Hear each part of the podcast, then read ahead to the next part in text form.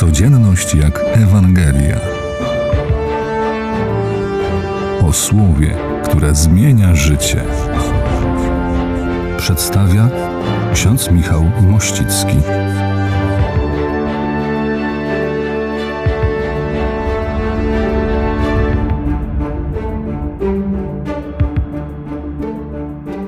Dzisiejszy fragment Ewangelii mówi nam o uczcie. Jest to przypowieść o uczcie. Tu rozpoczyna się kolejny rozdział Ewangelii Łukasza, gdzie Jezus znajduje się w domu pewnego przywódcy faryzeuszów, aby w szabat spożyć posiłek.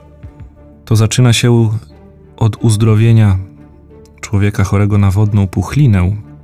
I przy okazji tego uzdrowienia Jezus y, widzi, że osoby, które znajdują się na tej uczcie, są zajęci wybieraniem pierwszych miejsc, nie reagują na pytanie, które on zadaje, czy można uzdrowić w szabat.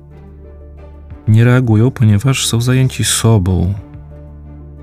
Nauczanie Jezusa, widzimy, dotyka tego, czego sam jest świadkiem, i znowu tutaj dowraca porządek, tak jak to robi w wielu miejscach. Dwraca porządek, to ostatni będą pierwszymi. Kto się wywyższa, będzie poniżony, a kto się uniża, będzie wywyższony. Jest to wskazówka, aby z pragnienia wielkości i panowania wyjść, a zastąpić ją pokorną służbą na rzecz drugiego człowieka.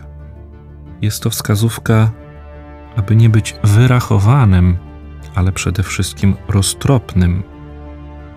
Jest to jest doskonała rada Jezusa o tym, jak się zachować na uczcie. Nie są to tylko przepisy związane z savoir vivrem, z etykietą, ale wskazówka do tego, aby znaleźć miejsce na uczcie mesjańskiej.